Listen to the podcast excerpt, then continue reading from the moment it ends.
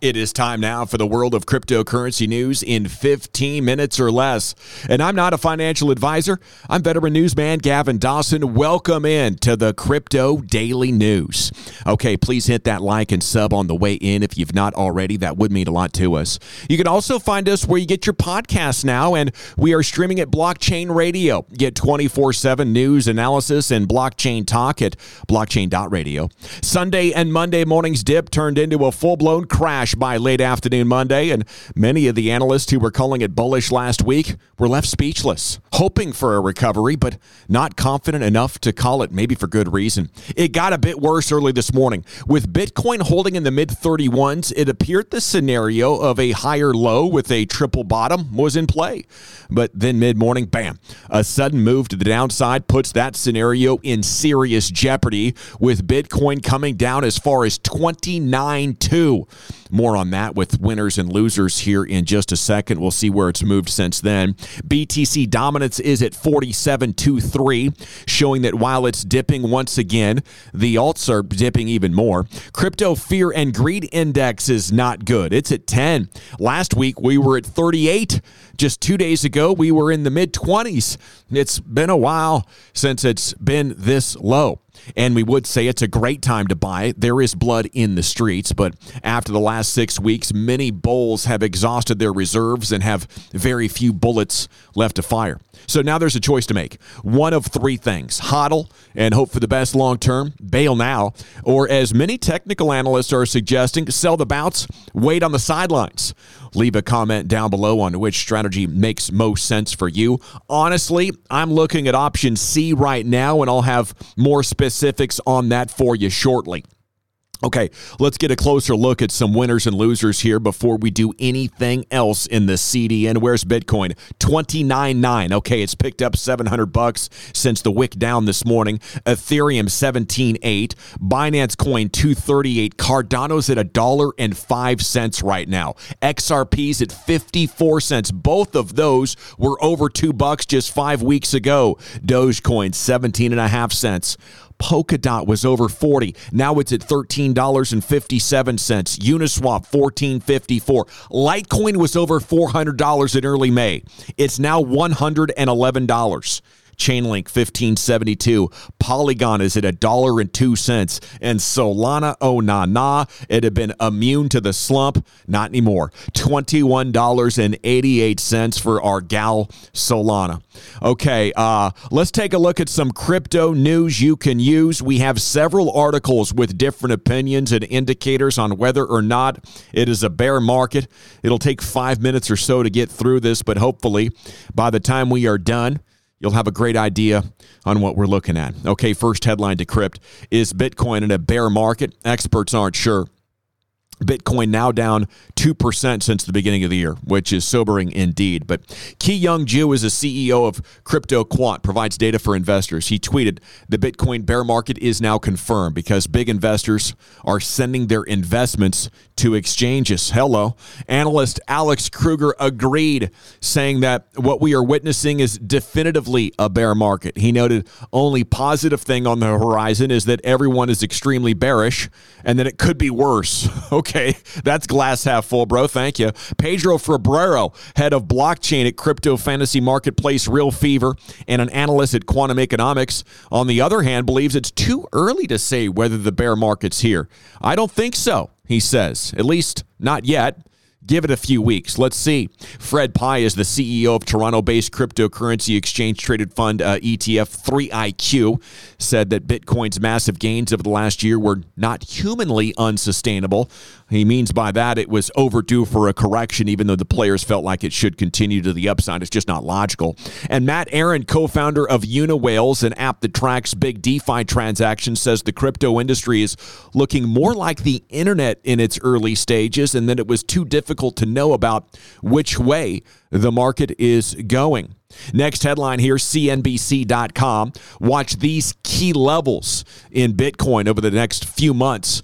Oppenheimer analyst says. Okay, uh, we did find the pertinent takeaway in this content here for you. I had to dig a little bit, honestly. Not a great headline, but Ari Wald, head of technical analysts at uh, Oppenheimer, says we've seen this before.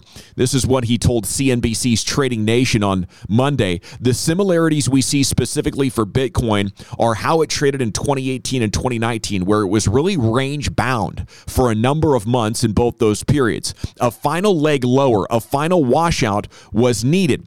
He says Monday's sell off was not that washout and predicts it'll likely come later this year. Quote, We think it might not be for another four or six months down the road. As it stands now, we just think it's going to be a trading range environment with support at 31 and resistance at 41, given how Bitcoin has been trading in recent months. Now, as I said earlier, we did break that support at 31 early this morning. If we can get back over 31 for the daily close, settle back into that channel, uh, channel after this morning's wick down, maybe it is still doable to trade that range, selling at 40, buying at 31 until the bigger crash hits in the winter. Definitely something to consider, but we got to get through today first.